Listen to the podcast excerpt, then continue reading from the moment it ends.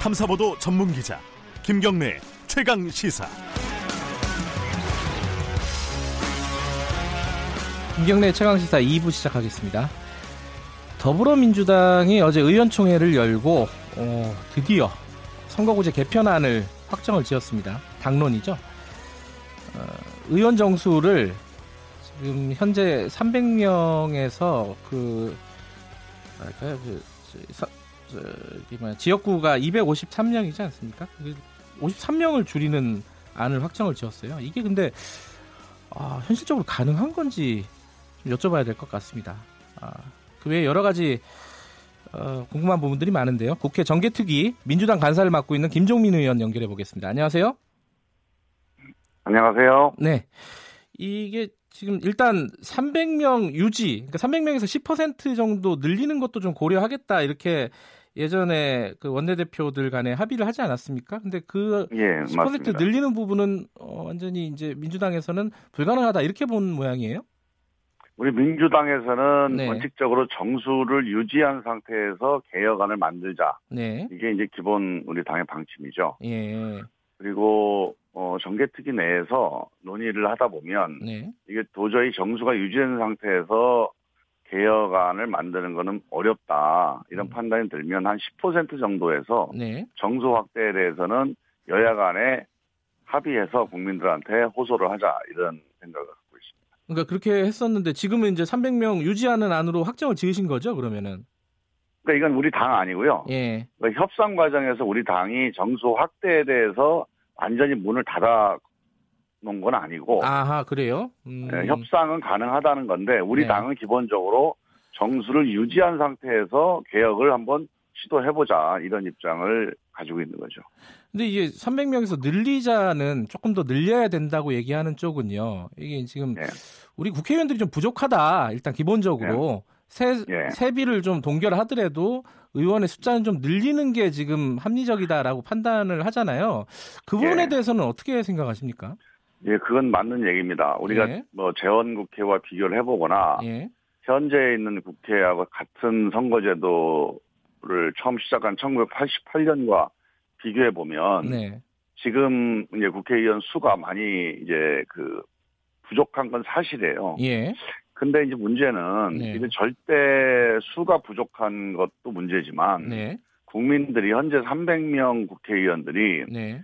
일을 제대로 하고 있느냐에 대한 평가에서 되게 부정적으로 보시고 있다는 겁니다. 음. 그러니까 현재 300명도 일을 제대로 안 하는데 네. 이게 숫자를 늘린다고 해서 일을 제대로 하겠느냐 음. 이런 문제가 있는 거죠. 시- 지금 300명이 열심히 일을 해서 예.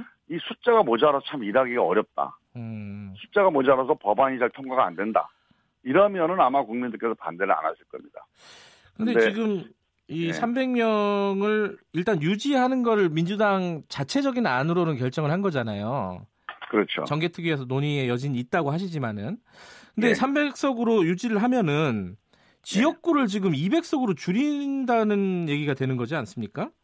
그렇죠. 그러면은 한 5분의 1 정도를 줄여야 돼요. 지금 253석인데 53석을 줄여야 되는데 이게 예. 설득이 가능할까요? 지금 지역구 국회의원들이 많은데 어떻게. 보십니까? 예. 선거법을 우리가 지금 개혁을 하자고 하는 거 아닙니까? 네. 어떤 식으로 개혁을 하더라도 네.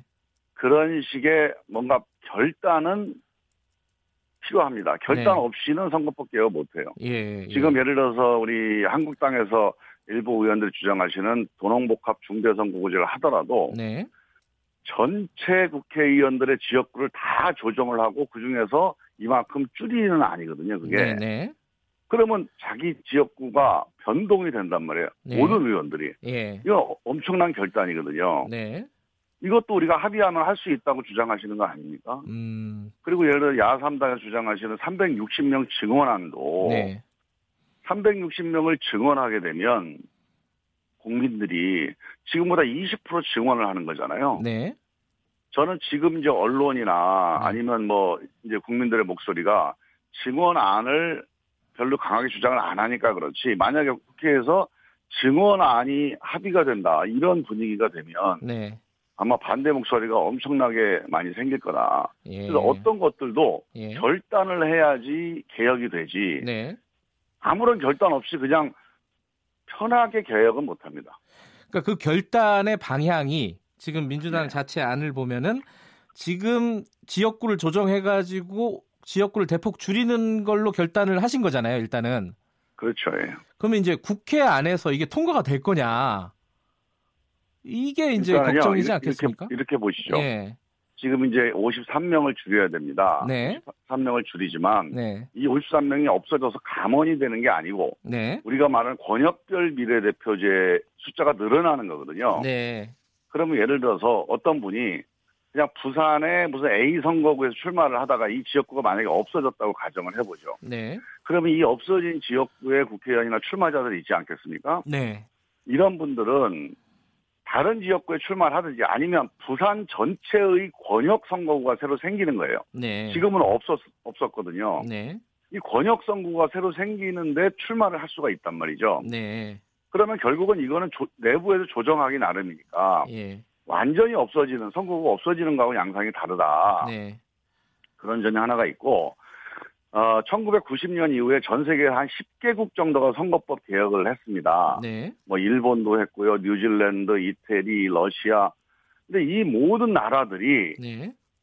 국회의원 선거법 개혁을 하면서 이 지역구가 절반이 없어지거나 한 40%가 없어지는 개혁을 다 했어요. 어떤 나라도. 지역구를 줄였다.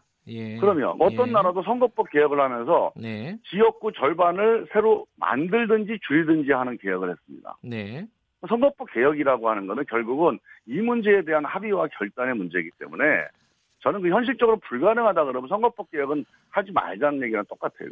근데 저 쟁점이 하나가 더 있지 않습니까? 의원 정수의 쟁점도 있지만은 예. 다 연결되는 얘기긴 하지만 이 비례성 문제, 그러니까 사표를 어떻게 예. 하면 줄일 것인가 국민들의 그렇죠. 투표를 어떻게 어떻게 하면은 보다 많이 반영할 것인가 이 부분인데 예. 지금 그걸 이제 연동이라고 하지 않습니까?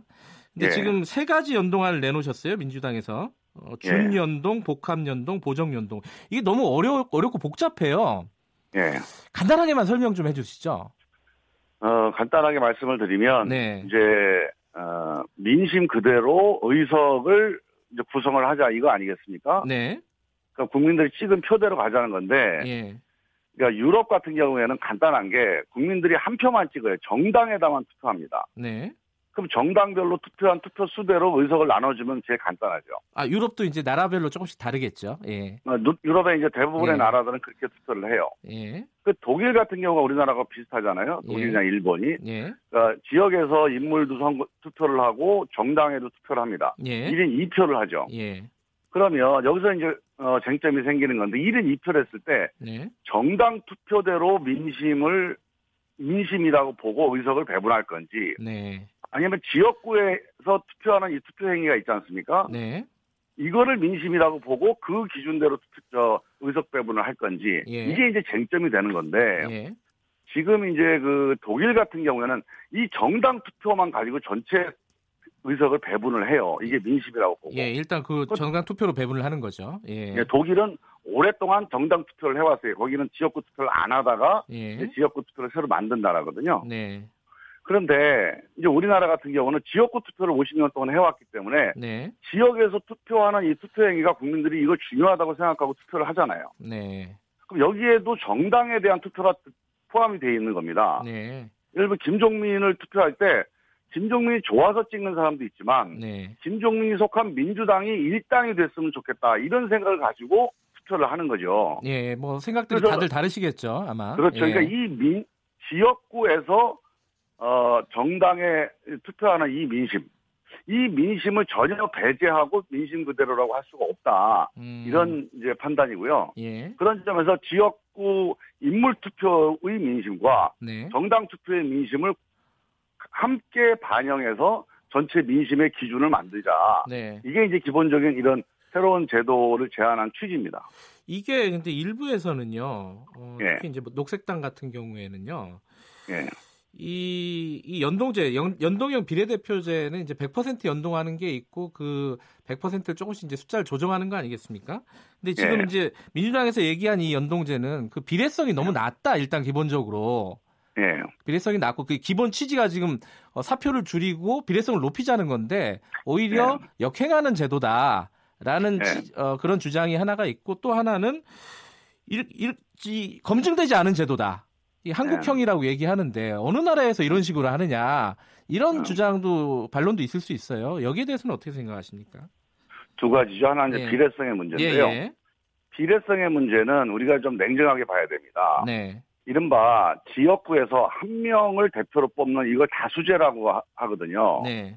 이 다수제 선거를 하는 나라는 비례성에 대해서는 쉽게 얘기하면 비례성은 어렵다라고 포기를 한 겁니다. 네. 그런 나라가 미국, 영국, 프랑스예요. 네. 우리가 다수결이라고 하잖아요. 네. 다수결은 한 표라도 많은 사람 의견대로 가는 거예요. 네. 그 나머지 사람들은 어떻게 의견이 반영이 안 되는 거잖아요. 네. 그 다수결이 갖고 있는 불가피한 한계입니다. 예. 그런데 우리 같이 이제 우리가 다수제 이른바 지역구 투표를 몇 명을 뽑을 거냐 이게 결정이 되게 중요한 겁니다. 네. 우리가 지금 85%를 지역구에서 뽑고 있거든요. 네.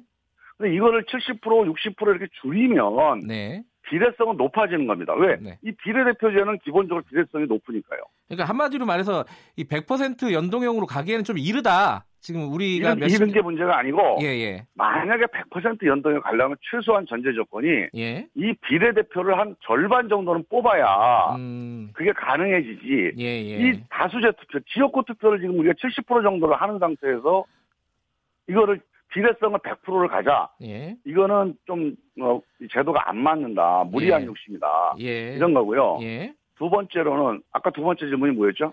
이게 지금 한국형이라고 하는데 검증되지 않은 아, 제도일 예, 수 예. 있다. 그거는 예. 지금 우리가 이른바 연동형이라고 하는 게 전 세계에서 100여 개국의 그 나라 중 독일이 53년도에 처음 시도한 제도예요. 근데 독일이 시도한 이후에 지금 OECD 35개국 중에 이 독일 제도를 따라하고 있는 유일한 나라가 뉴질랜드 한 나라입니다. 음. 그 나머지 35개국이 이게 연동형 비례대표제가 만약에 세계 보편적인 선거 제도라고 했, 다면 네. 많은 나라들이 이렇게 따라 했겠죠. 근데 이것도 일종의 독일의 실험이거든요.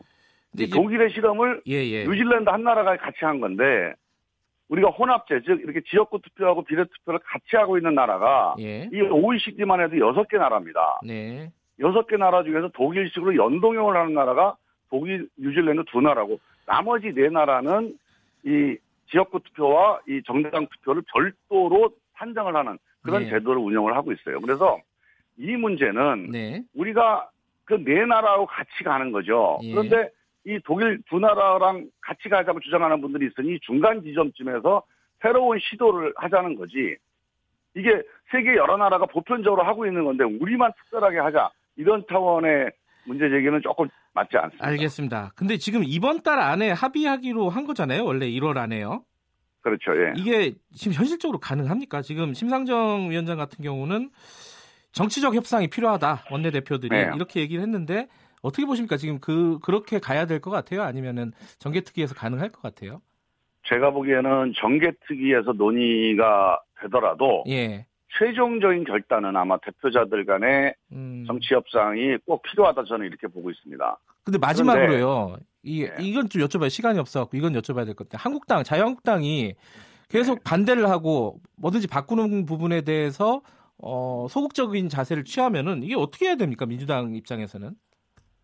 그건 이제 두 가지 중에 하나인데요. 예. 자유한국당 의원님들이 예. 이제 원하는 것이 무엇인지를 좀 반영하는 방법이 있고 예. 또 하나는 국민들께 호소해서 네. 모든 정당이 다 그렇게 합의가 됐는데 한국당이 반대를 하니 네. 국민들께서 한국당을 좀 설득해 주십시오. 예. 이렇게 호소를 하는 방법이 있는데 예.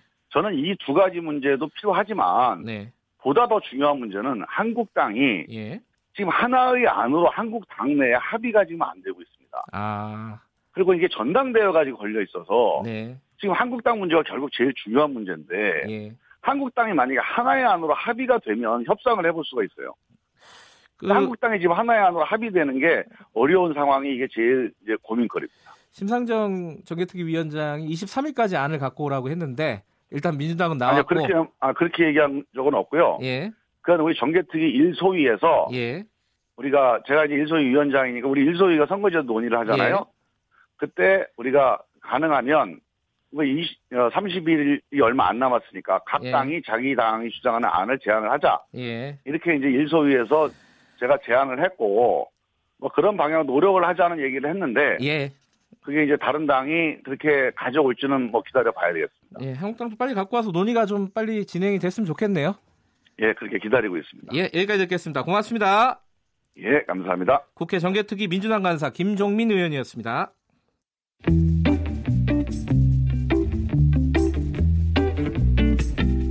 여러분께서는 지금 뉴스타파 김경래 기자가 진행하는 KBS 일라디오 김경래의 최강 시사를 듣고 계십니다.